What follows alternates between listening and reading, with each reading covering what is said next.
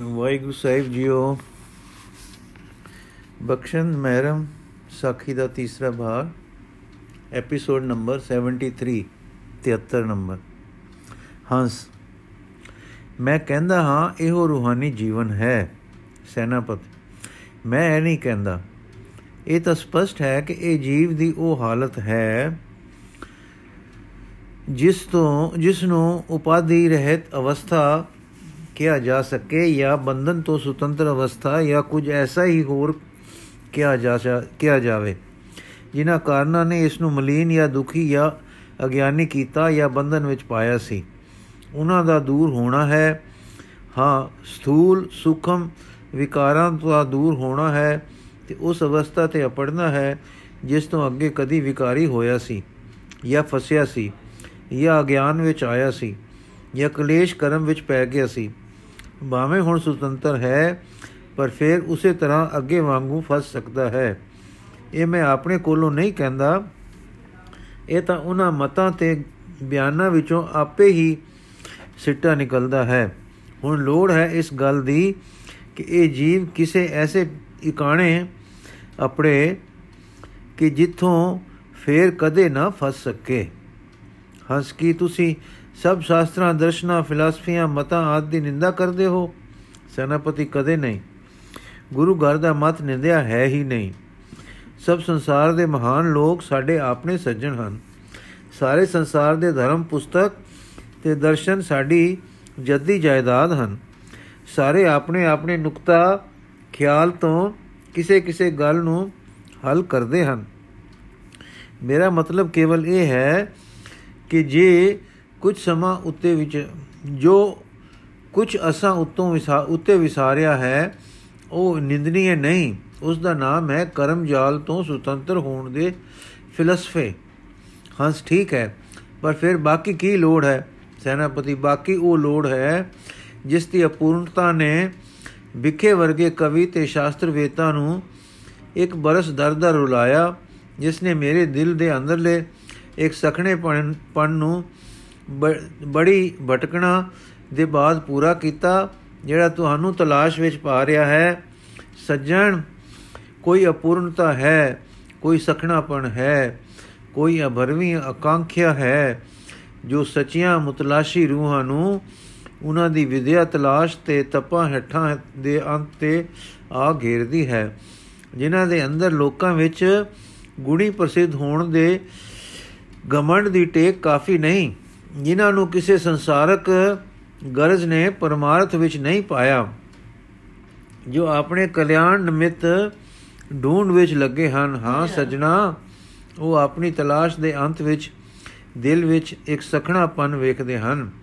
ਉਹਨਾਂ ਨੂੰ ਲੋਕ ਲਾਜ ਨਹੀਂ ਕਿ ਅੰਦਰਲੇ ਪੋਲ ਨੂੰ ਛੁਪਾ ਲੈਣ। ਉਹ ਆਪੇ ਨਾਲ ਸੱਚੇ ਹਨ। ਉਹ ਅੰਦਰ ਦੇਖਦੇ ਹਨ ਕਿ ਵਿਦਵਾਨ ਹੋ ਕੇ ਦਰਸ਼ਨ ਵਿਦਿਆ ਫਿਲਾਸਫਾ ਪ੍ਰਾਪਤ ਕਰਕੇ ਮਨੋ ਗਿਆਨ ਪਾ ਕੇ ਸਭ ਕੁਝ ਮਨ ਨਾਲ ਸਮਝ ਕੇ ਅੰਦਰ ਘਾਪਾ ਹੈ, ਅਸ਼ਾਂਤੀ ਹੈ, ਸਖਨਾਪਣ ਹੈ, ਕੋਈ ਅਭਰਵੀ ਥੁੜ ਹੈ। ਹੰਸ, ਠੀਕ ਕਿਹਾ ਜੇ, ਪਠਨ ਪਾਠਨ, ਉਗਰ ਤਪ, ਸੰਜਮ ਸਾਧਨ ਬ੍ਰਤ ਧਾਰਨ ਦਾ ਫਲ ਇਹ ਤਾਂ ਜ਼ਰੂਰ ਹੋਇਆ ਹੈ ਕਿ ਮੈਨੂੰ ਵੀ ਅੰਦਰ ਇੱਕ ਸਖਣਾਪਨ ਦੀਦਾ ਹੈ। ਜਦ ਤੱਕ ਮੇਰੇ ਅੰਦਰ ਮਨ ਦਾ ਮਾਨ ਰਿਹਾ, ਜਦ ਤਾਈਂ ਪੂਜਿਆ ਹੋਣ ਦਾ ਨਸ਼ਾ ਤੇ ਲੋਕਾਂ ਦੇ ਆਦਰ ਦਾ ਸਵਾਦ ਰਿਹਾ, ਤਦ ਤਾਈਂ ਇਸ ਸਵਾਦ ਵਿੱਚ ਮੈਨੂੰ ਇਹ ਸਖਣਾਪਣ ਨਹੀਂ ਦਿਸਿਆ। ਪਰ ਜਦੋਂ ਉਗਰ ਤਪਾਂ ਤੇ ਤੀਬਰ ਵਿਰਾਗ ਨੇ ਇਹ ਵੀ ਤੋੜ ਦਿੱਤੇ, ਤਾਂ ਮੈਂ ਸਖਣਾ ਹੋ ਗਿਆ। ਇਹੋ ਸਖਣਾਪਣ ਮੈਨੂੰ ਦਵਾਰ ਦਵਾਰ ਭਟਕਾ ਰਿਹਾ ਹੈ। ਇਸ ਕਲਗੀ ਵਾਲੀ ਮੂਰਤੀ ਨੂੰ ਦੇਖ ਕੇ ਕੁਝ ਘਾਪਾ ਮਿਲਦਾ ਹੈ ਪਰ ਪਤਾ ਨਹੀਂ ਲੱਗਦਾ ਕਰਾਂ ਕੀ। ਸੈਨਾਪਤ ਸ਼ੁਕਰ ਹੈ, ਸਾਡਾ ਅੰਦਰ ਖਾਲੀ ਹੋਇਆ। ਸੋਨਾ, ਚਾਂਦੀ, ਤੀਮੀ ਛੜਨਾ ਕਠਨ ਨਹੀਂ। ਮਾਨ ਦਾ ਅੰਦਰੋਂ ਟੁੱਟਣਾ ਖਰਾ ਕਠਨ ਹੈ। ਗੁਣ ਤੇ ਗਿਆਨ ਦਾ ਮਾਨ ਬੜਾ ਚੀੜਾ ਹੁੰਦਾ ਹੈ। ਅਸਲ ਵਿੱਚ ਇਹ ਮਾਨ, ਇਹ ਅਭਿਮਾਨ, ਇਹ ਝੂਠੀ ਟੇਕ ਦਿੰਦੀ ਨਹੀਂ। ਇਸ ਦੇ ਬੇਮਲੂਮ ਨਸ਼ੇ ਵਿੱਚ ਬੜੇ ਬੜੇ ਵਿਦਵਾਨ ਤੇ ਗੁਣੀ ਉਮਰਾਂ ਲਗਾ ਜਾਂਦੇ ਹਨ। ਮੇਰੀ ਇਹ ਮੈਂ ਕੁਛ ਹਾਂ ਦੀ ਟੇਕ ਟੁੱਟੀ ਸਕਣਾਪਣ ਆਇਆ, ਫਿਰ ਮੇਰੇ ਸਖਣੇਪਣ ਦੀ ਟੋਟ ਇਸ ਗੁਰੂ ਘਰ ਵਿੱਚ ਆ ਕੇ ਭਰੀ। ਹੰਸ, ਲੰਮਾ ਸਾਹ ਲੈ ਕੇ ਠੀਕ ਹੈ, ਅਚਰਜ ਹੈ, ਤੁਸੀਂ ਨਿੰਦੇ ਕਿਸੇ ਨੂੰ ਨਹੀਂ, ਪਰ ਫਿਰ ਕਿਸੇ ਹੋਰ ਪਾਸੇ ਲਈ ਜਾਂਦੇ ਹੋ, ਸੈਨਾਪਤੀ। ਸਾਡੇ ਸਤਗੁਰ ਨੇ ਕਿਹਾ ਹੈ, ਛੇ ਘਰ, ਛੇ ਗੁਰ, ਛੇ ਉਪਦੇਸ਼। ਗੁਰ ਗੁਰ ਏਕੋ ਵੇਸ ਅਨੇਕ। ਅਰਥਾਤ ਛੇ ਸ਼ਾਸਤਰ ਅਡ ਅਡ ਦਾਣਿਆਂ ਦੀ ਰਚਨਾ ਹਨ, ਅਡ ਅਡ ਉਹਨਾਂ ਦੇ ਉਪਦੇਸ਼ ਹਨ। ਹਰੇਕ ਕਿਸੇ ਨਾ ਕਿਸੇ ਇੱਕ ਨੁਕਤੇ ਨੂੰ ਹੱਲ ਕਰਦਾ ਹੈ, ਪਰ ਇਹਨਾਂ ਦਾ ਗੁਰੂ, ਮਹਾਗੁਰੂ ਹੋਰ ਹੈ। ਉਸ ਦਾ ਮਿਲਾਪ ਕੁਝ ਹੋਰ ਸ਼ੈ ਹੈ ਔਰ ਇਹ ਅਨੇਕਤਾ ਉਸ ਏਕ ਦੇ ਵੇਸ਼ ਹਨ। ਇਸ ਗੁਰਾਂ ਦੇ ਗੁਰੂ ਅਨੰਤ ਨਾਲ ਮੇਲ ਕਰੋ। ਦਿਸਤਾਂਤ ਰੂਪੀ ਰੁੱਤਾਂ, ਮਾਹ ਥਿੱਤਾਂ ਵਾਰ ਵੇਖ ਕੇ ਇਹਨਾਂ ਦੇ ਗੁਰੂ ਸੂਰਜ ਵੱਲ ਆਓ।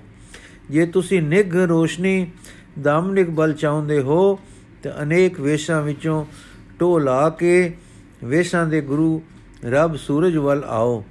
ਮੈਂ ਉਹਨਾਂ ਉਸ ਕਰਤੇ ਕੀਰਤ ਘਰ ਵੱਲ ਲਿਜਾ ਰਿਹਾ ਹਾਂ।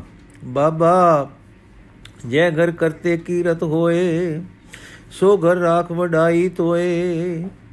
ਸ਼ਬ ਸ਼ਾਸਤਰਾਂ, ਫਿਲਸਫਿਆਂ ਦੀਆਂ ਬਰੀਕੀਆਂ, ਰੁੱਤਾਂ ਮਹਾ ਵਿਸੇ ਚਸੇ ਹਨ।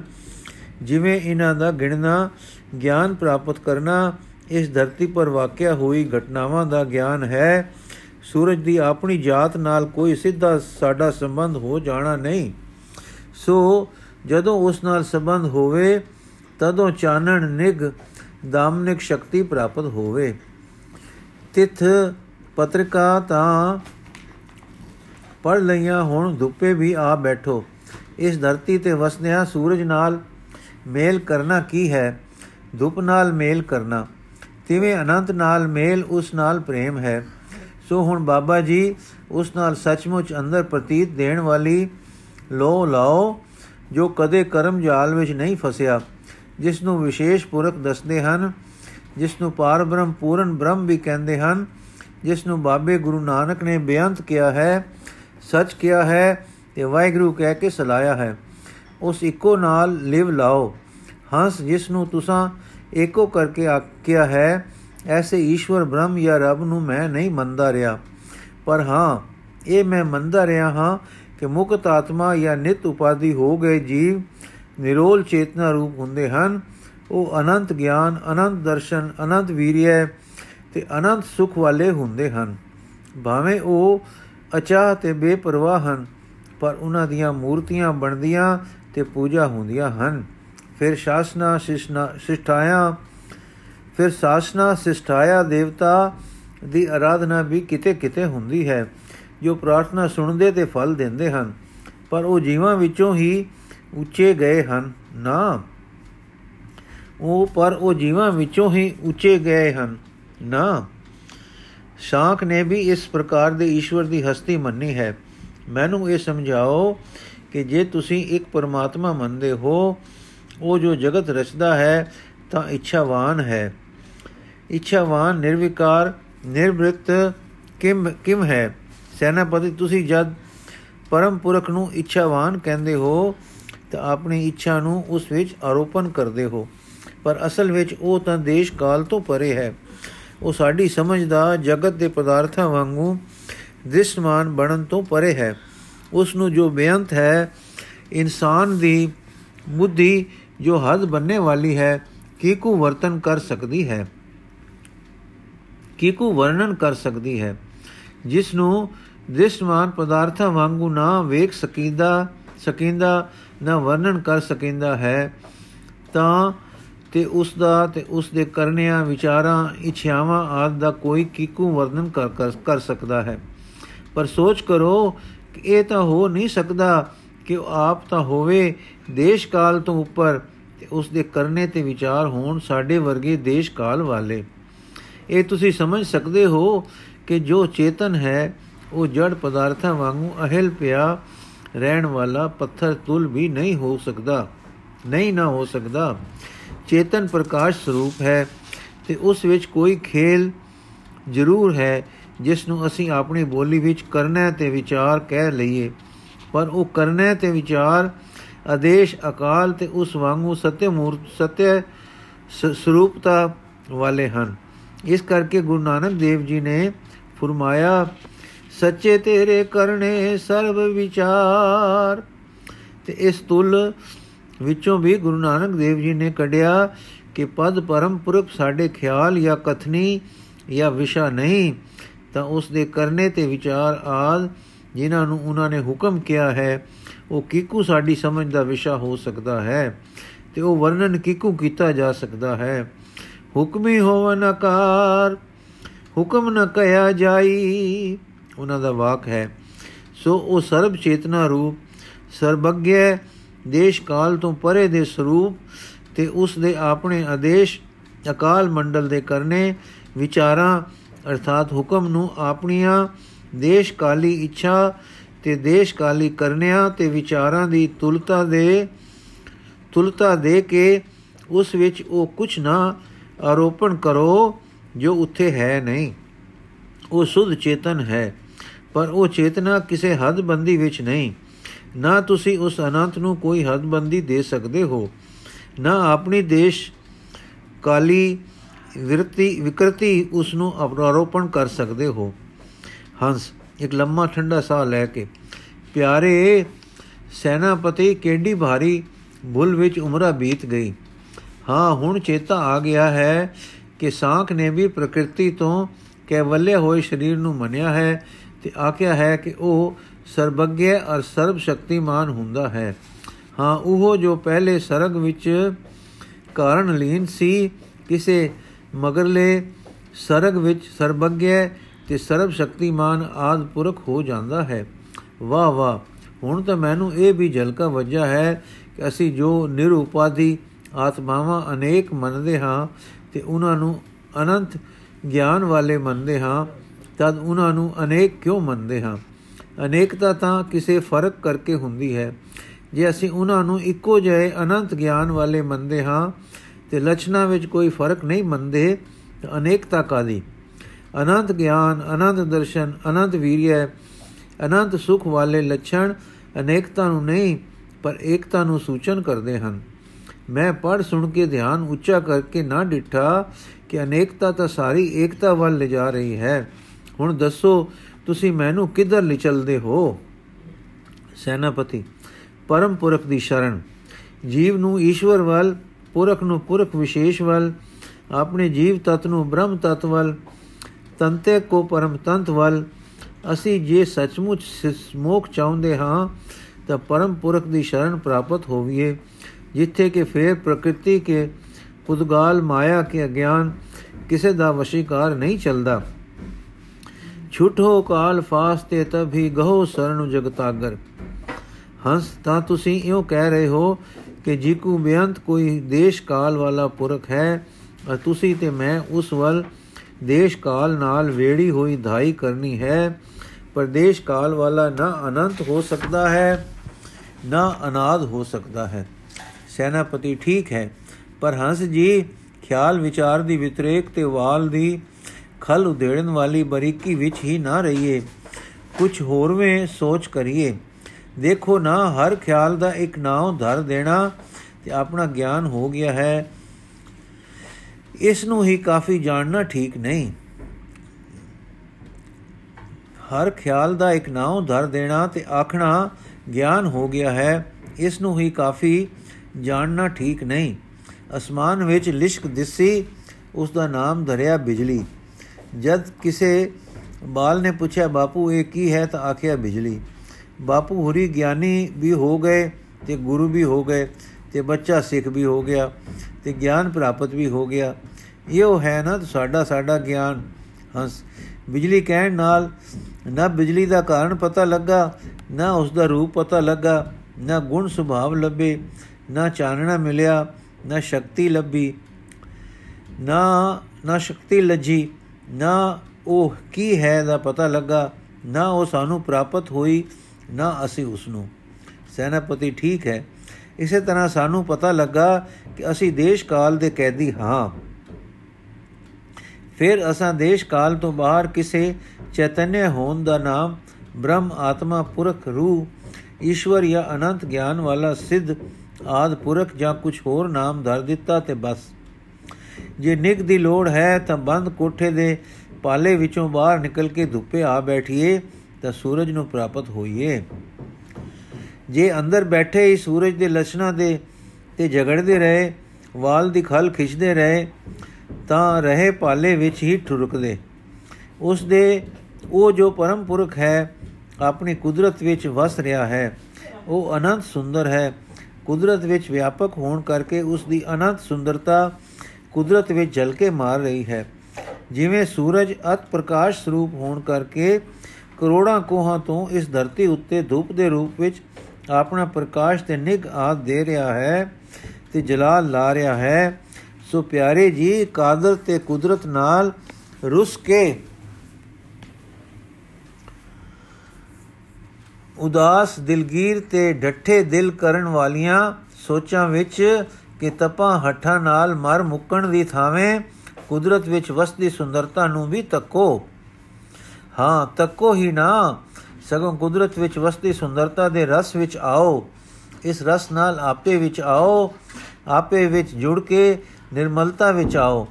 ਤਾਂ ਜੋ ਦੇਸ਼ ਕਾਲ ਤੋਂ ਪਰੇ ਉਸ ਅਨਾਦ, ਅਨੰਤ ਰਸ ਰੂਪ ਦਾ ਸੱਚਮੁੱਚ ਝਲਕਾ ਵਜੇ।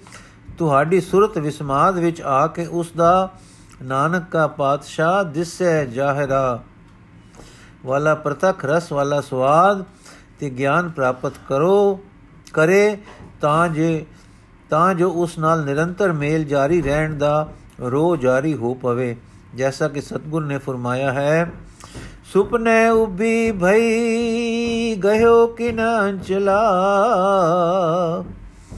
ਕਿਨਾਂਚਲਾ ਸੁੰਦਰ ਪੁਰਖ ਬਿਰਾਜਤ ਪੇਖ ਮਨ ਬੰਚਲਾ ਖੋਜੋ ਤਾਕੇ ਚਰਨ ਕਹੋ ਕਤ ਪਾਈਐ ਹਰਿਆ ਸੋਈ ਜਤਨ ਬਤਾਏ ਸਖੀ ਪ੍ਰਿਉ ਪਾਈਐ ਇਹ ਜੋ ਕਾਇਨਾਤ ਦਿਸਦੀ ਹੈ ਜਿਸ ਵਿੱਚ ਤੁਸੀਂ ਸੋਚ ਵਾਲੇ ਬੰਦੇ ਹੋ ਸੋਚੋ ਤੁਸੀਂ ਇਸ ਦਾ ਕੋਈ ਹਿੱਸਾ ਹੋ ਕਿ ਨਹੀਂ ਤੁਸੀਂ ਇਸ ਵਿੱਚ ਵਸਦੇ ਹੋ ਕਿ ਨਹੀਂ ਇਸ ਤਰ੍ਹਾਂ ਸੋਚੋ ਕਿ ਉਹ ਅਨੰਤ ਦੇਸ਼ ਕਾਲ ਤੋਂ ਪਰੇ ਵਿਆਪਕ ਵੀ ਹੈ ਕਿ ਨਹੀਂ?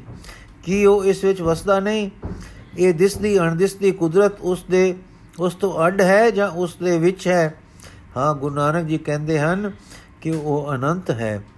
ਕੁਦਰਤ ਵਸਿਆ ਅਨੰਤ ਹੈ, ਕੁਦਰਤ ਕਰਕੇ ਵਸਿਆ ਸੋਏ। ਇਹ ਜਗ ਸੱਚੇ ਕੀ ਹੈ, ਕੋਠੜੀ ਸੱਚੇ ਕਾ ਵਿਚਵਾਸ ਤੇ ਆਖਦੇ ਹਨ ਮੇਰਾ ਉਸ ਦਾ ਸੰਬੰਧ ਹੈ। ਬਲਿਹਾਰੇ ਕੁਦਰਤ ਵਸਿਆ, ਤੇਰਾ ਅੰਤ ਨ ਜਾਈ, ਲਖਿਆ ਰਹਾਓ ਅਰਥਾਤ ਉਹ ਜੋ ਅਨੰਤ ਹੈ, ਜਿਸ ਦਾ ਅੰਤ ਲਖ ਨਹੀਂ ਸਕੀਂਦਾ, ਉਹ ਕੁਦਰਤ ਵਿੱਚ ਵਸ ਰਿਹਾ ਹੈ। ਤੇ ਮੇਰਾ ਉਸ ਨਾਲ ਸੰਬੰਧ ਹੈ, ਉਸ ਤੋਂ ਬਲਿਹਾਰੀ ਹੋਣਾ। ਇਹ ਬਲਿਹਾਰੀ ਹੋਣਾ ਅਸਾਂ ਸੰਬੰਧ ਪੈਦਾ ਕਰਨਾ ਹੈ। ਉਹ ਦੇਸ਼ ਕਾਲ ਤੋਂ ਪਰੇ, ਪਰ ਫਿਰ ਕੁਦਰਤ ਵਿੱਚ ਵਸ ਰਹੇ ਅਨੰਤ ਨਾਲ। ਮੈਂ ਤੇ ਤੁਸੀਂ ਪੜਿਆ ਪੜਿਆ ਨੇ ਹੀ ਨਹੀਂ ਸਗੋਂ ਬੋਲ ਦੋ ਸਗੋਂ ਬਲਦ ਦੇ ਮਗਰ ਹਲ ਵਾਹ ਰਹੇ ਰਾਹਕ ਨੇ ਵੀ ਇਹ ਰੱਬੀ ਟੇਕ ਪਾ ਕੇ ਇਨਸਾਨੀ ਕੰਮ ਕਰਦਿਆਂ, ਇਨਸਾਨੀ ਰੰਗਾਂ ਵਿੱਚ ਰਹਿੰਦਿਆਂ ਰੱਬੀ ਰਸਾਂ ਵਿੱਚ ਤੇ ਰੱਬੀ ਟੇਕ ਵਿੱਚ ਵਸਣਾ ਹੈ ਤੇ ਸ਼ਾਸਤਰ ਵੇਤਾ ਮਨੋ ਵਿਗਿਆਨੀ ਨੇ ਵੀ ਇਸੇ ਰੰਗ ਵਿੱਚ ਰਤੜੇ ਹੋ ਕੇ ਜੀ ਉਠਣਾ ਹੈ। ਮੇਰਾ ਭਾਵ ਇਹ ਹੈ ਕਿ ਸਾਡੇ ਸ਼ੁਭ ਵਰਤਾਓ, ਪਾਪ ਰਹਿਤ ਵਰਤਾਓ, ਸਥੂਲ ਸੁਖਮ ਵਿਕਾਰ ਅਵਸਥਾ ਤੇ ਫਤਿਹ ਪਾਉਣਾ ਸ਼ੁਭ ਕਰਮ ਹੈ ਇਹ ਇਨਸਾਨੀ ਕਮਾਲ ਹੈ। ਨੰਬਰ 2 ਸਾਡਾ ਅਨੰਤ ਨਾਲ ਰਹਿਣਾ ਅਰਥਾਤ ਵਾਹਿਗੁਰੂ ਨਾਲ ਲਗਾਤਾਰ ਸੰਬੰਧ ਪਾਉਣਾ ਆਤਮ ਜੀਵਨ ਹੈ। ਹੰਸ, ਠੀਕ ਹੈ। ਸੈਨਾਪਤੀ ਇਸ ਲਗਾਤਾਰ ਲਗਨ ਨਾਲ ਤੁਸੀਂ ਸਦਾ ਉਸ ਦੀ ਸ਼ਰਨ ਪ੍ਰਾਪਤ ਹੋਵੋ, ਜੋ ਕਦੇ ਵੀ ਕਰਮ ਜਾਲ ਵਿੱਚ ਨਹੀਂ ਆਇਆ। ਉਸ ਨਾਲ ਲੱਗੇ ਰਹਿ ਕੇ ਤੁਸੀਂ ਕਦੇ ਕਿਸੇ ਟੋਟ ਵਿੱਚ ਆਉਣ ਜੋਗੇ ਨਹੀਂ ਰਹੋਗੇ। ਹੁਣ ਤੁਸੀਂ ਉਸ ਨਾਲੋਂ ਲਿਵ ਟੁੱਟੇ ਹੋ। ਉਸ ਨਾਲ ਲਿਵ ਲਾ ਕੇ ਜੁੜੇ ਹੋਏ ਹੋ ਜਾਓਗੇ। ਜੋ ਜੋ ਸਾਡਾ ਉਸ ਤੋਂ ਲਿਵ ਟੁੱਟੇ ਹੋਣਾ ਹੈ, ਉਹਨਾਂ ਸੁੱਖਾਂ ਤੋਂ ਵਾਂਝੇ ਜਾਣਾ ਹੈ, ਜੋ ਉਸ ਨਾਲ ਲੱਗੇ ਰਹਿਣ ਨਾਲ ਰਹਿਣ ਵਿੱਚ ਪ੍ਰਾਪਤ ਹਨ। ਅਰਥਾਤ ਸਦਾ ਸੁਖ ਦੀ ਪ੍ਰਾਪਤੀ। ਹਾਂ, ਕਰਮ ਜਾਲ, ਮਾਇਆ ਜਾਲ ਕੇ ਪ੍ਰਕਿਰਤੀ ਜਾਲ ਤੋਂ ਉੱਪਰ ਅਨੰਤ ਸੁਖ ਵਿੱਚ ਸਦਾ ਦਾ ਵਾਸ। ਸਾਡਾ ਮਨ ਨਿਰੀ ਵਿਚਾਰ ਨਾਲ ਦੇਸ਼ ਕਾਲ ਤੋਂ ਨਹੀਂ ਨਿਕਲ ਸਕਦਾ। ਸਾਡੀ ਸਾਰੀ ਵਿਚਾਰ ਵਿਚਾਰ ਆਪ ਦੇਸ਼ ਕਾਲ ਵਿੱਚ ਹੈ। ਸਾਡਾ ਅੰਦਰਲਾ ਸੋਚਾਂ, ਵਿਚਾਰਾਂ, ਖਿਆਲਾਂ ਨੂੰ ਨਾ ਪਿਆ ਖੋਤਰੇ ਪਰ ਇਹਨਾਂ ਤੋਂ ਉਚੇਰਾ ਹੋ, ਸੁਪਨੇ ਉਬੀ ਭਈ ਵਾਂਗੂ ਸੱਚਮੁੱਚ ਉੱਚਾ ਹੋ, ਸਦਾ ਅਨੰਤ ਨਾਲ ਲੱਗੇ ਤੇ ਫਿਰ ਲੱਗਾ ਰਹੇ। ਖਿਆਲ ਖੁਤਰੀਵੇ ਨਾ, ਪਰ ਖਿਆਲ ਅਨੰਤ ਵਿੱਚ ਸਮਾਵੇ। ਉਸ ਦੇ ਲਗਾਓ ਵਿੱਚ ਲੱਗ ਕੇ ਰਸਲੀਨ ਹੋਵੇ, ਸੱਚਮੁੱਚ ਹੋਵੇ, ਰਸ ਤਜਰਬੇ ਵਿੱਚ ਆਉਣ ਵਾਲਾ ਰਸ ਹੋਵੇ। ਹੰਸ, ਹੋਰ ਖੋਲੋ ਕੁਝ ਸੈਨਾਪਤੀ, ਦਾਤ ਸਤਗੁਰ ਦੇ ਹੱਥ ਹੈ। ਜਦੋਂ ਉਹਨਾਂ ਦੀ ਮਿਹਰ ਨਾਲ ਤੁਹਾਡੀ ਲਿਵ ਲੱਗੇਗੀ, ਤਾਂ ਐਉਂ ਦਿਸੇਗੀ ਜੀ ਕੋ ਤੁਹਾਨੂੰ ਅੰਦਰੋਂ ਪਤਾ ਹੈ ਕਿ ਤੁਸੀਂ ਨਜ਼ਰ ਰੱਖਦੇ ਹੋ ਔਰ ਨਜ਼ਰ ਨਾਲ ਵੇਖਦੇ ਹੋ, ਚਾਹੇ ਨਜ਼ਰ ਨੂੰ ਤੁਸੀਂ ਨਹੀਂ ਦੇਖ ਸਕਦੇ। ਨਜ਼ਰ ਤੁਹਾਡੇ ਅੱਗੇ ਕਦੇ ਦਿਸਣ ਵਾਲੀ ਹੋ ਕੇ ਨਹੀਂ ਆਉਂਦੀ, ਪਰ ਤੁਸੀਂ ਜਾਣਦੇ ਹੋ ਕਿ ਅਸੀਂ ਨਜ਼ਰ ਵਾਲੇ ਹਾਂ। ਇਹ ਗਿਆਨ ਗਿਆਨ ਹੈ। ਸਮਝਦੇ ਹੋ ਨਾ? ਹੰਸ, ਇਹ ਠੀਕ ਹੈ, ਪਰ ਜਰਾ ਦੁਹਰਾਓ ਨਾ, ਸਾਰੀ ਗੱਲ ਜੋ ਇੱਕ ਵਿਤਰੇਕੀ ਨਜ਼ਰ ਪੈ ਜਾਏ, ਸੈਨਾਪਤੀ, ਹਾਂ, ਮੈਂ ਸਾਰੀ ਗੱਲ ਦੁਹਰਾਉਂਦਾ ਹਾਂ। ਨੰਬਰ 1 ਸਾਨੂੰ ਜਦ ਪਤਾ ਲੱਗ ਗਿਆ ਕਿ ਅਸੀਂ ਅਕਲ ਵਾਲੇ ਹਾਂ, ਪਸ਼ੂ ਨਹੀਂ, ਤੇ ਸਾਨੂੰ ਆਪਣੇ ਧਰਮ ਇਨਸਾਨੀ ਫਰਜ਼ਾਂ ਦਾ ਗਿਆਨ ਹੋ ਗਿਆ, ਤੇ ਉਸ ਪੂਰ, ਉਸ ਪੁਰ ਤਰਨ ਲੱਗ ਪਏ, ਤਦੋਂ ਅਸੀਂ ਸ਼ੁਭ ਕਰਮੀ ਹੋ ਗਏ। ਨੰਬਰ 2 ਜਦ ਸਾਨੂੰ ਪਤਾ ਲੱਗਾ ਕਿ ਸਾਡਾ ਆਪਾ, ਜੋ ਸਾਡੇ ਅੰਦਰ ਹੈ, ਇਹ ਦ੍ਰਿਸ਼ਟਮਾਨ ਨਹੀਂ ਸਗੋਂ ਇਸ ਤੋਂ ਕਿਸੇ ਸ਼ਕਲ ਵਿੱਚ ਵੱਖਰਾ ਹੈ, ਅਸੀਂ ਵਿਚਾਰਵਾਨ ਹੋ ਗਏ। ਨੰਬਰ 3 ਜਦੋਂ ਸਾਨੂੰ ਪਤਾ ਲੱਗਾ ਕਿ ਅਸੀਂ ਸਰੀਰ ਦੇਸ਼ ਕਾਲ ਨਿਮਿਤ ਵਸਤੂ ਆਦ ਨਾਲ ਬੱਧੇ ਪਏ ਹਾਂ, ਤੇ ਫਿਰ ਕੀਰਤਨ ਨਾਲ ਜਾਂ ਕੁਦਰਤ ਵਿੱਚੋਂ ਕੋਈ ਅਕੈ ਸੁੰਦਰਤਾ ਆਈ, ਤੇ ਉਹ ਝਲਕਾ ਮਾਰਿਆ ਅਸੀਂ ਅੱਖ ਦੇ ਪਲਕਾਰ ਮਾਤਰ ਉੱਚੇ ਹੋ ਕੇ ਆਪੇ ਵਿੱਚ ਰਸਲੀਨ ਹੋ ਗਏ। ਤਦੋਂ ਸੋਝੀ ਆਈ ਕਿ ਮਨ ਬੁੱਧੀ ਆਦ ਤੋਂ ਅੱਗੇ ਕੁਝ ਹੋਰ ਵੀ ਹੈ। ਇਹ ਤਾਂ ਤਜਰਬੇ ਦੀ ਗੱਲ ਹੈ ਕਿ ਕਦੇ ਕਿਸੇ ਕਮਾਲ ਦੇ ਰਸ ਹਦਾਇਕ ਕੀਰਤਨ ਨਾਲ ਜਾਂ ਅਤੀ ਸੁੰਦਰਤਾ ਦੇ ਝਲਕੇ ਨਾਲ ਇੱਕ ਬੂਟਾ ਲੀਨਤਾ ਦਾ ਆ ਜਾਂਦਾ ਹੈ, ਤਦੋਂ ਮਨ ਤੇ ਬੁੱਧ ਮਾਨੋ ਲੀਨ ਹੋ ਜਾਂਦੇ ਹਨ। ਹੰਸ ਹੈ? ਲੀਨ? ਸੁੰਦਰਤਾ ਕੀ? ਸੈਨਾਪਤੀ ਚਿੱਤਰਕਾਰ ਹੋ ਕੇ ਪੁੱਛਦੇ ਹੋ ਕਿ ਸੁੰਦਰਤਾ ਕੀ? ਇਹ ਉਹ ਸੁੰਦਰਤਾ ਜੋ ਮੋਹ ਲੈਂਦੀ ਸੀ ਉਹ ਸੁਤੰਤਰ ਕਰਨ ਵਾਲੀ ਵੀ ਸੀ। ਹੰਸ ਕਿਕੂ, ਸੈਨਾਪਤੀ, ਜਦੋਂ ਕੋਈ ਅਤਿਅੰਤ ਸੁੰਦਰਤਾ ਅਚਾਨਕ ਝਲਕਾ ਮਾਰਦੀ ਹੈ, ਤਾਂ ਪਹਿਲਾ ਅਸਰ ਇੱਕ ਤਰ੍ਹਾਂ ਦੀ ਲੀਨਤਾ ਹੀ ਹੁੰਦਾ ਹੈ। ਉਸ ਛਿਨ ਮਨ ਬੁੱਧੀ ਮਾਨੋ, ਉਸ ਛਿਨ ਮਨ ਬੁੱਧ ਮਾਨੋ ਖੜੋ ਜਾਂਦੇ ਹਨ।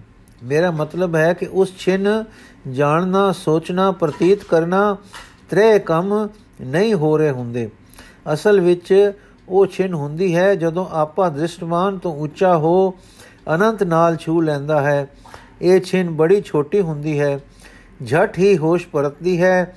ਮਨ ਬੁੱਧ ਸਾਵਧਾਨ ਹੁੰਦੇ ਹਨ ਤੇ ਪਹਿਲੀ ਆਵਾਜ਼ ਨਿਕਲਦੀ ਹੈ, ਕੈਸਾ ਅਸਚਜ ਸੀ, ਕੈਸਾ ਸਵਾਦ ਸੀ, ਵਾਹ ਵਾਹ ਆਦ। ਇਸ ਛਿਨ ਨੂੰ ਵਿਸਮਾਦ ਕਹਿੰਦਾ ਹੈ। ਇਹ ਛਿਨ ਆਪੇ ਨੂੰ ਅੰਤ ਤੋਂ ਚੁੱਕ ਕੇ ਅਨੰਤ ਵਿੱਚ ਟੁਬਕੀ ਲਵਾ ਲਿਆਉਂਦੀ ਹੈ। ਹੰਸ, ਪਰ ਸੁੰਦਰਤਾ ਨੂੰ ਵੇਖ ਕੇ ਜੋ ਜੀਵ ਲਪਟਦਾ ਹੈ, ਤੇ ਉਸੇ ਵਿੱਚ ਫਸ ਕੇ ਗਲਦਾ ਰਹਿੰਦਾ ਹੈ।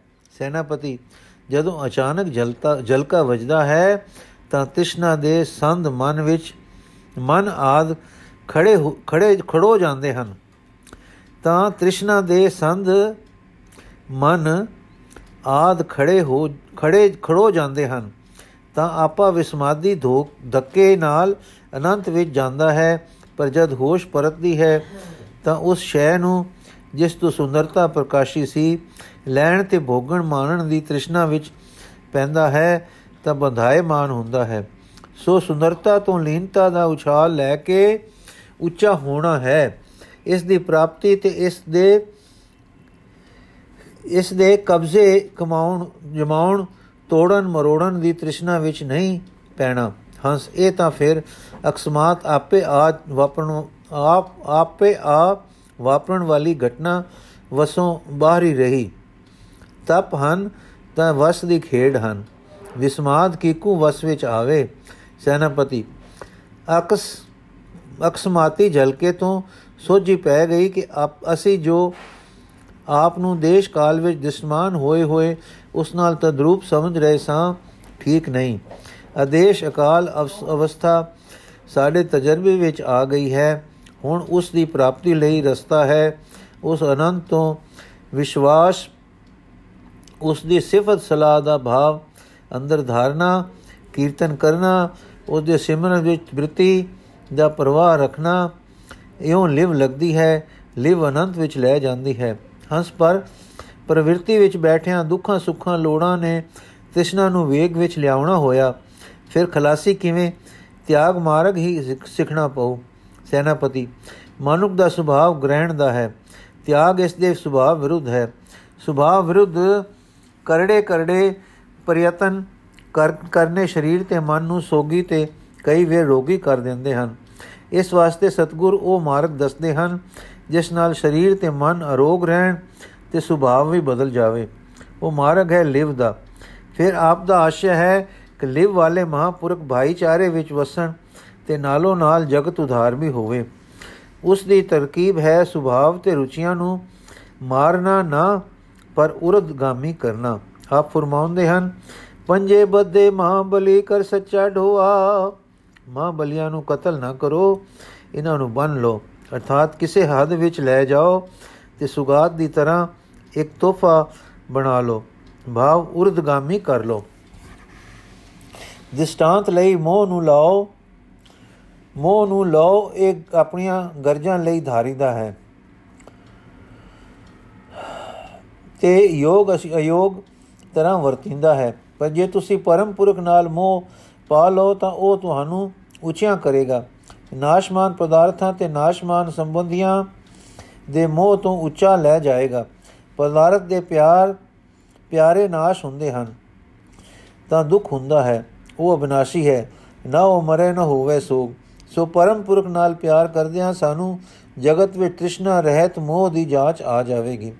ਜਦ ਪਰਮ ਪੁਰਖ ਦੇ ਮੋਹ ਵਿੱਚ ਰਹਿ ਕੇ ਤੁਸੀਂ ਜੀਵਾਂ ਨੂੰ ਸੁਖ ਦਿਓਗੇ, ਤਾਂ ਇਹ ਮੋਹ ਕਿਕੂ ਕਹਾਏਗਾ? ਇਹ ਪ੍ਰੇਮ ਹੋਵੇਗਾ। ਤੇ ਇਸ ਵਿੱਚ ਸੁੱਤੇ ਤਿਆਗ ਹੋਵੇਗਾ, ਬਿਨਾ ਆਪੇ ਨੂੰ ਕੋਹੇ ਦੇ। ਇਸ ਤਰ੍ਹਾਂ ਲੋਭ ਪਦਾਰਥਾਂ ਦਾ ਨਾਮ ਧਾਰੇ। ਲੋਭ ਇਸ ਤਰ੍ਹਾਂ, ਇਸੇ ਤਰ੍ਹਾਂ ਲੋਭ ਪਦਾਰਥਾਂ ਦਾ ਨਾ ਧਾਰੋ। ਯਥਾ ਲਾਭ ਸੁਖੀ ਹੋਵੋ, ਉਦਮ ਕਰੋ, ਕਮਾ ਕੇ ਖਾਓ, ਪਰ ਲੋਭ ਧਾਰੋ ਪਰਮ ਪੁਰਖ ਦੀ ਪ੍ਰਾਪਤੀ ਦਾ। ਲੋਭ ਧਾਰੋ ਸੁਭ ਗੁਣਾ ਦਾ। ਪਦਾਰਥ ਨਸ਼ਟ ਹੋ ਜਾਂਦੇ ਹਨ, ਛੱਡਣੇ ਪੈਂਦੇ ਹਨ। ਪਰ ਸ਼ੁਭ ਗੁਣ ਆਪੇ ਦੇ ਨਾਲ ਜਾਂਦੇ ਹਨ, ਸੁਖੀ ਕਰਦੇ ਤੇ ਸੁਖ ਦਿੰਦੇ ਹਨ। ਇਸ ਤਰ੍ਹਾਂ ਵਿਦਿਆ ਪਾਓ, ਉਤਮ ਗ੍ਰੰਥ ਪੜੋ ਕੋਮਲ ਉਨਰਾਂ ਦੇ ਕੰਮਾਂ ਵਿੱਚ ਆਪ ਨੂੰ ਲਾਓ ਅਤੇ ਵਗਦੇ ਪਾਣੀਆਂ ਬੋਲਦੇ, ਪੰਛੀਆਂ ਖਿੜੇ ਫੁੱਲਾਂ, ਚਮਕਦੇ ਤਾਰਿਆਂ ਤੋਂ ਸਿਫਤ ਸਲਾਹ ਦਾ ਰੰਗ ਲਓ ਤੇ ਪਰਮ ਪੁਰਖ ਦੇ ਪਿਆਰ ਵਿੱਚ ਆਓ। ਦੇਖੋ ਇਸ ਤਰ੍ਹਾਂ ਕਾਮ ਆਪੇ ਵਸ ਵਿੱਚ ਹੋ ਜਾਂਦਾ ਹੈ। ਇਸ ਦੀ ਸਾਰੀ ਸਤਿਆ ਅੰਦਰ ਉੱਚੇ ਖਿਆਲਾਂ ਵਿੱਚ ਖਰਚ ਹੁੰਦੀ ਹੈ। ਇਹ ਮਹਾਬਲੀ ਵਸ ਵਿੱਚ ਹੋ ਹੋ ਕੇ ਟੁਰਦਾ ਹੈ ਤੇ ਉੱਚੇ ਮੰਡਲਾਂ ਵਿੱਚ ਖਿਆਲ ਨੂੰ ਉਡਾਰੀਆਂ ਦਿੰਦਾ ਹੈ। ਕ੍ਰੋਧ ਕਰੋ ਪਾਪਾਂ ਉੱਤੇ।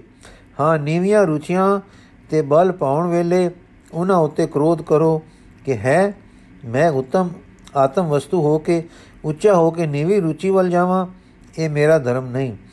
ਇਸ ਤਰ੍ਹਾਂ ਹੰਕਾਰ ਕਰੋ ਕਿ ਮੇਰਾ ਨਿਉ ਪਰਮ ਪੁਰਖ ਨਾਲ ਹੈ, ਮੈਂ ਕਦੇ ਨੀਵੇਂ ਕਰਮ ਕਰਨ ਲਈ ਆਪ ਨੂੰ ਨੀਵਾ ਨਹੀਂ ਕਰ ਸਕਦਾ।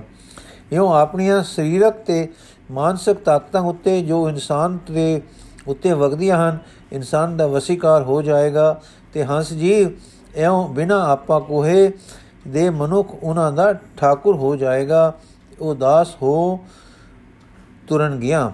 ਐਉਂ ਬੰਦਾ ਪੰਜਾਂ ਨੂੰ ਉਰਦਗਾਮੀ ਕਰ ਲੇਗਾ ਗੁਰਬਾਣੀ ਵਿੱਚ ਇਉਂ ਆਖਿਆ ਹੈ, ਆਏ ਪ੍ਰਭ ਪੈ ਅੰਚਰ ਲਾਗ ਕਰੋ ਤਪਾਵਸ ਪ੍ਰਭ ਸਰਬਾਗ। ਪ੍ਰਭ ਹਸ ਬੋਲੇ ਕੀਏ ਨਿਆਏ, ਸਗਲ ਦੂਤ ਮੇਰੀ ਸੇਵਾ ਲਾਏ। ਤੂੰ ਠਾਕਰ ਇਹ ਗ੍ਰਹਿ ਸਭ ਤੇਰਾ, ਕਉ ਨਾਨਕ ਗੁਰ ਕੀਆ ਨਭੇਰਾ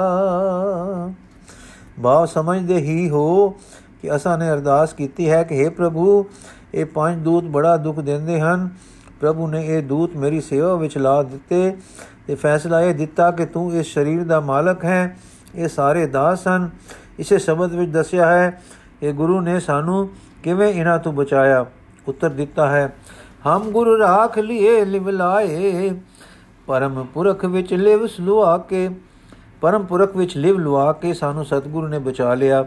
ਲਿਵ ਕਿਸ ਵਿੱਚ ਲੁਆਈ? ਏਕ ਹਮਾਰਾ ਅੰਤਰਜਾਮੀ, ਦਰ ਏਕਾਕੀ, ਟਿਕ ਏਕਸ ਕੀ, ਸਿਰ ਸਹਾ ਵਡ ਪੁਰਖ ਸੁਆਮੀ। ਇਸ ਏਕੇ ਵਿੱਚ ਲਿਵ ਲੁਆਈ ਕਿਕੂ, ਅੰਮ੍ਰਿਤ ਨਾਮ ਮਨ ਰਿਆ ਅਘਾਏ ਪਰਮ ਪੁਰਖ ਦੇ ਨਾਮ ਅੰਮ੍ਰਿਤ ਵਿੱਚ ਮਨ ਦੀ ਤ੍ਰਿਪਤੀ ਹੋਣ ਨਾਲ। ਹੰਸ ਲੰਮਾ ਸਾਹ ਲੈ ਕੇ ਬਹੁਤ ਉੱਤਮ ਹੈ। ਮਨ ਸੋਗਾਂ ਤੇ ਉਦਾਸੀਆਂ ਵਿੱਚ ਵੀ ਨਾ ਰਿਹਾ, ਵਿੱਚ, ਵਿੱਚੇ ਵੀ ਨਾ ਰਿਹਾ। ਪਾਰ ਗ੍ਰਾਮੀ ਵੀ ਹੋ ਗਿਆ, ਸਿਰ ਹਿਲਾ ਕੇ। ਪਰ ਗ੍ਰਸਤ ਵਿੱਚ ਕਠਨਤਾ ਹੈ ਜ਼ਰੂਰ, ਸੱਜਣ ਜਿਓ। ਸੈਨਾਪਤੀ ਹੈ ਪਰ ਹੰਸ ਜੀ ਜਿਨ੍ਹਾਂ ਬਾਹਾਂ ਨੇ ਅਖਾੜੇ ਵਿੱਚ ਜਾ ਕੇ ਦੂਸਰੀਆਂ ਬਾਹਾਂ ਦੀ ਰੋਕ ਨਹੀਂ ਖਾਦੀ ਪਹਿਲਵਾਨ ਨਹੀਂ ਹੋਈਆਂ। ਗ੍ਰਸਤ ਦੀਆਂ ਰੋਕਾਂ ਤੇ ਟੋਕਾਂ ਦੇ ਮੁਕਾਬਲੇ ਕੀਤੇ ਤੇ ਪ੍ਰਯਤਨ ਹੋਏ ਤਾਂ ਆਤਮ ਬਲ ਧਰਦੇ ਹਨ। ਇਕੱਲੇ ਬੰਨਾਂ ਵਿੱਚ ਤਾਂ ਜਾਂ ਬੈਠਿਆਂ ਢੇਲ ਵਾਪਰਦੀ ਹੈ, ਵਿੱਚੇ ਰਹਿ ਕੇ ਪ੍ਰਯਤਨ ਕੀਤਿਆਂ ਬਲ ਵੱਧਦਾ ਹੈ। ਹੰਸ, ਇਹ ਤਾਂ ਰਹੀ ਵਿਚਾਰ। ਹੁਣ ਦੱਸੋ, ਸਾਧਨ ਪੱਖ ਦੀ ਗੱਲ। ਮੂਲ ਸਾਧਨ ਕੀ ਹੈ? ਸੈਨਾਪਤੀ ਆਦ ਪਾਤਸ਼ਾਹ ਜੀ ਦਾ ਵਾਕ ਹੈ, ਗੁਰਾਂ ਇੱਕ ਦੇ 부ਝਾਈ ਸਭਨਾ ਜੀਆਂ ਕਾ ਇੱਕ ਦਾਤਾ, ਸੋ ਮੈਂ ਵਿਸਰ ਨਾ ਜਾਈ। ਅਰਥਾਤ ਇੱਕ ਦਾਤਾ ਹੈ, ਜੋ ਸਭ ਜੀਵਾਂ ਦਾ ਪਾਲਕ ਹੈ, ਉਹ ਮੈਨੂੰ ਨਾ ਭੁੱਲੇ। हे ਗੁਰੂ हे ਗੁਰੂ, ਇਹ ਗੱਲ ਮੇਰੀ ਬੁੱਧੀ ਮੇਰੇ ਯਕੀਨ ਵਿੱਚ ਬਿਠਾ ਦਿਓ। ਦਸਵੇਂ ਪਾਤਸ਼ਾਹ ਦਾ ਵਾਕ ਹੈ, ਬਿਨ ਹਰ ਨਾਮ ਨ ਬਾਚਨ ਪੈ ਹੈ ਪੁਨਾ ਸੰਗ੍ਰਹਿ ਕਰੋ ਸਦਾ ਸਿਮਰਨ ਕੋ। ਪਰਮਪੁਰਖ ਨੂੰ ਸਿਮਰਨ ਕਰਨਾ ਉਸ ਦੀ ਸਿਫਤ ਸਲਾਹ ਵਿੱਚ ਰਹਿਣਾ ਉਸ ਦਾ ਕੀਰਤਨ ਸੁਣਨਾ, ਕਰਨਾ, ਇਸ ਇੱਕ, ਇਸ ਤਰ੍ਹਾਂ ਇੱਕ ਲਗਾਤਾਰੀ ਰੋਹ ਦੀ ਤਰ੍ਹਾਂ ਪਰਮ ਪੁਰਖ ਦੀ ਯਾਦ ਅੰਦਰ ਜਾਰੀ ਹੋ ਜਾਂਦੀ ਹੈ। ਵਿਥ ਨਹੀਂ ਪੈਂਦੀ ਉਸ ਨਾਲ, ਹਰ ਵੇਲੇ ਇੱਕ ਰੁੱਖ ਅੰਦਰ ਬਣਿਆ ਰਹਿੰਦਾ ਹੈ। ਉੱਪਰ ਨੂੰ ਉਚਾਈ ਦੇ ਭਾਵ ਵਾਲਾ, ਪਰਮ ਪੁਰਖ ਦੇ ਆਸਰੇ, ਭਰੋਸੇ ਵਾਲਾ, ਆਦੇਸ਼ ਤੇ ਆਦੇਸ਼ ਆਦ, ਅਨੀਲ, ਅਨਾਦ, ਅਨਹਦ, ਜੁਗ ਜੁਗ ਇੱਕੋ ਵੇਸ ਦੇ ਸਵਾਦ ਵੱਜਦੇ ਰਹਿੰਦੇ ਹਨ। ਇਹੋ ਹਰ ਵੇਲੇ ਇੱਕ ਪ੍ਰਕਾਰ ਦੀ ਅਕਹਿ ਹੋ ਅਣਡਿੱਠੇ ਵਿੱਚੋਂ ਸਾਡੇ ਵਿੱਚ ਆਉਂਦੀ ਹੈ। ਸਾਡੀ ਵੱਲੋਂ ਹਰ ਵੇਲੇ ਇੱਕ ਡੋਰ ਜਈ ਤਾਰ ਜਈ ਅਣਡਿੱਠੇ ਵੱਲ ਲੱਗੀ ਰਹਿੰਦੀ ਹੈ। ਪਰਸਪਰ ਇਉਂ ਰਹਿੰਦਾ ਹੈ ਕਿ ਕੋਈ ਰਸ ਭਰੀ ਤੇ ਬਲ ਭਰੀ ਤਾਕਤ ਅਸਾਂ ਵਿੱਚ ਆ ਰਹੀ ਹੈ, ਜੋ ਸਾਨੂੰ ਸੁਤੰਤਰ, ਬਲਵਾਨ ਤੇ ਹਸ ਵਿੱਚ, ਰਸ ਵਿੱਚ ਰੱਖਦੀ ਹੈ। ਇਹ ਦਸ਼ਾ ਡਹਿੰਦੀਆਂ ਕਲਾ ਨਹੀਂ, ਉਦਾਸੀ ਨਹੀਂ, ਦਿਲਗੀਰੀ ਦਾ ਜਾਂ ਵਿਰਾਗ ਮਾਤਰ ਨਹੀਂ ਹੁੰਦੀ।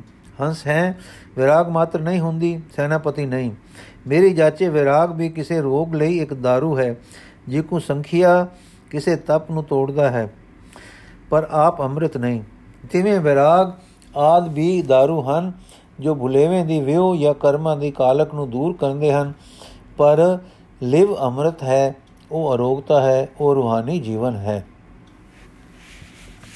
ਬਾਕੀ ਹਿੱਸਾ ਸਾਖੀ ਦਾ ਅਸੀਂ ਕੱਲ ਪੜਾਂਗੇ ਜੀ ਵਾਹਿਗੁਰੂ ਜੀ ਕਾ ਖਾਲਸਾ ਵਾਹਿਗੁਰੂ ਜੀ ਕੀ ਫਤਿਹ। ਚਲੋ।